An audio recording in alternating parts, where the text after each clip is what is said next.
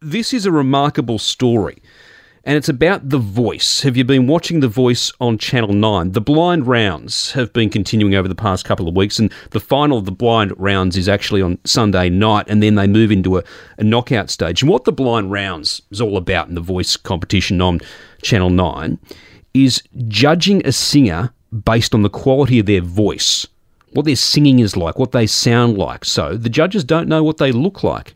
The judges don't know anything about the singer's background.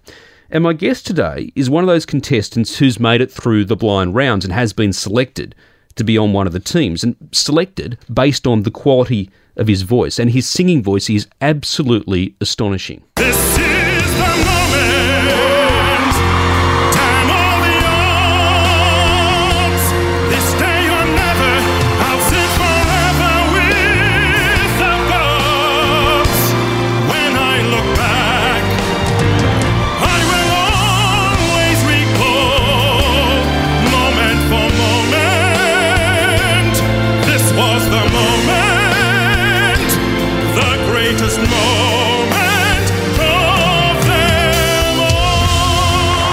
Just a remarkable singing voice, but he has an unlikely story and he joins us on the program. Henry Olonga, thanks for joining us, and firstly, congratulations.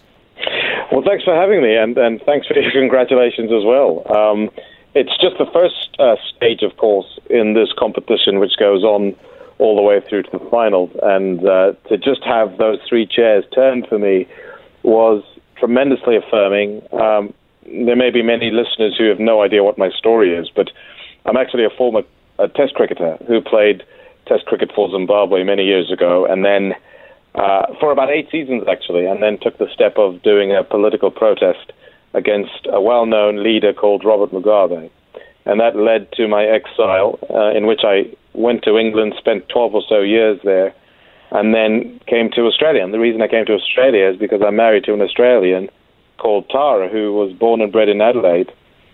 And so we've been here for three or so years. And of course, uh, through fate or circumstance, whatever you want to say, I uh, sung at a concert here in Adelaide, and uh, someone from The Voice got wind of that and sent me an invitation uh, to join the, uh, at least send in an application, which I did. And of course, of course, you got to go through a whole lot of different rounds to get through to stand on that stage and sing to those four chairs.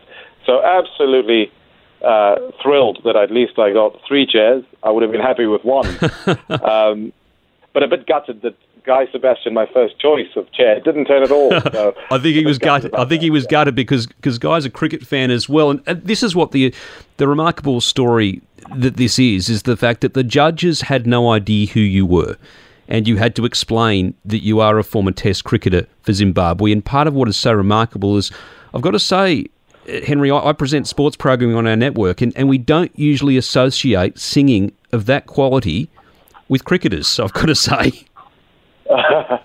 well, thank you so much. Um, I, will take that as a compliment. I think, um, and but the truth is, when I was in my last year of, of high school, I, um, I I was actually auditioned by someone who came from the London Academy of Music and Dramatic Arts and I went into the big city. I, my school was about hundred kilometers away from town, but I was I was I was shipped into the city, and I sung the song, and he, I think it was the Holy City, and he loved my voice, and he said, "Oh gosh, we'd love to offer you a scholarship," and um, unfortunately, because only a couple of months later, I was picked to play Test cricket for for the nation. I made my debut against Pakistan in '95.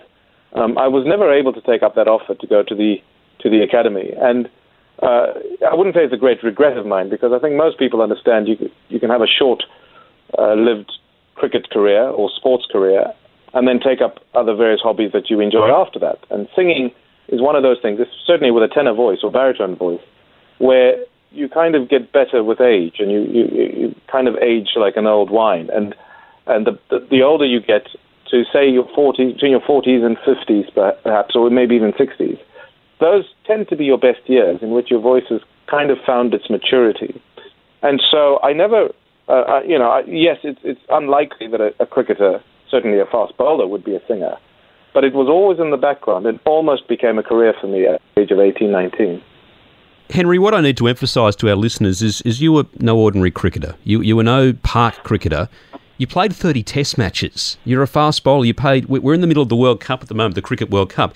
You played in World Cups for Zimbabwe and 50 one day matches. Was, as you were growing up, was, was the dream always cricket or singing? Well, I can throw a spanner in the works and say actually the dream began as athletics. When I was uh, a young, when I was a young lad, I used to run very fast.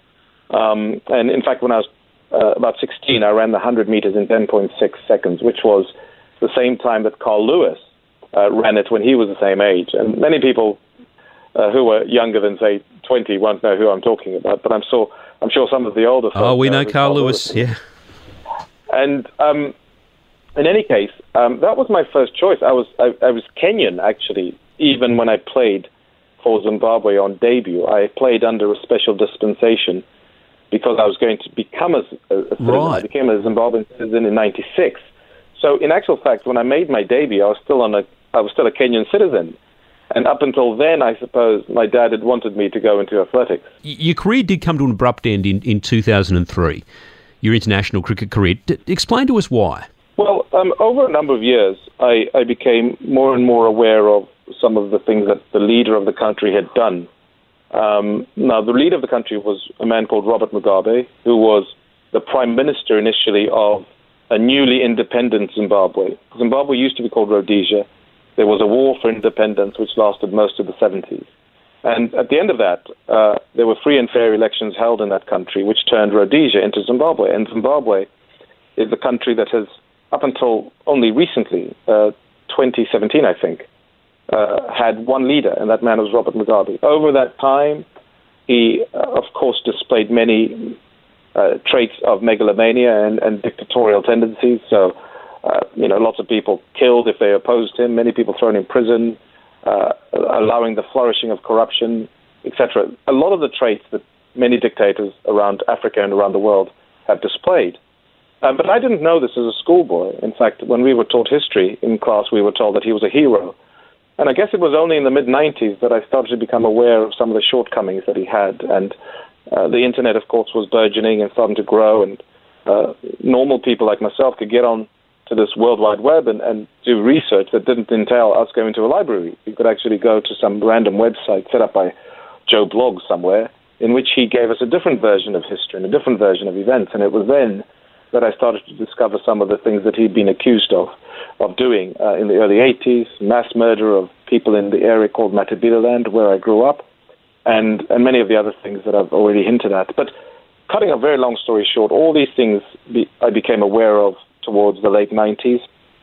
Uh, many people would remember the uh, well publicized farm invasions. Um, David Pocock was one of the victims of that, he and his family. Um, but many other things got me to a place, along with a man called Andrew Flower, who may be well known to cricket lovers in this country. Yeah, and he was he the captain at the time, wasn't Australia. he? Yeah. Uh, he wasn't the captain at the time of the Black Armband protest, but he was a former captain. Um, he'd handed the captaincy over, I right. think, in 2001. Um, but in any case, um, he and I did this protest together in which we wore black armbands as symbols of mourning the death of democracy. And we also wrote a statement, which you can find on the internet if you do a search. Um, in any case, that led to death threats. I got dropped from the team during the midst of the World Cup, and eventually had to flee and go into exile once I realized my life was under threat. Jeez. And that's when I, I made my way to the UK and started a new life. Uh, that was uh, for about 12 years. And then, like I said, in 2015, made our way to Australia because my wife's Australian and wanted to come home. Well, we are very grateful that you did choose Australia as your, your home and that you are taking part in The Voice because your singing voice is just remarkable, Henry. And uh, I'm not an expert, but I'd suggest you're going to go a long way in the voice competition. Uh, it continues throughout the next week. I know the knockout rounds are broadcast on Nine next week. And certainly, Henry, we, we wish you all the best and we're going to be watching with great interest. Well, you're very, very kind. I obviously can't say too much. I know what the result of the next two weeks is, but I really, I really appreciate all the, the wonderful warmth that I've had from uh, the world, and uh, you know, because this thing's gone crazy on Twitter as well. Uh, but just, just wonderful embrace from the people of Australia. I do love this country. Uh, it's much warmer than England, and the people have accepted me a lot easier as well. So I love living here. I love South Australia, and it's just such a privilege to be on The Voice and to be given a chance. Well, Henry Olonga, your singing is just remarkable. This is the moment. Time or the odds. This day or never. I'll sit forever with the. Former Zimbabwean Test cricketer and now singer Henry Olonga.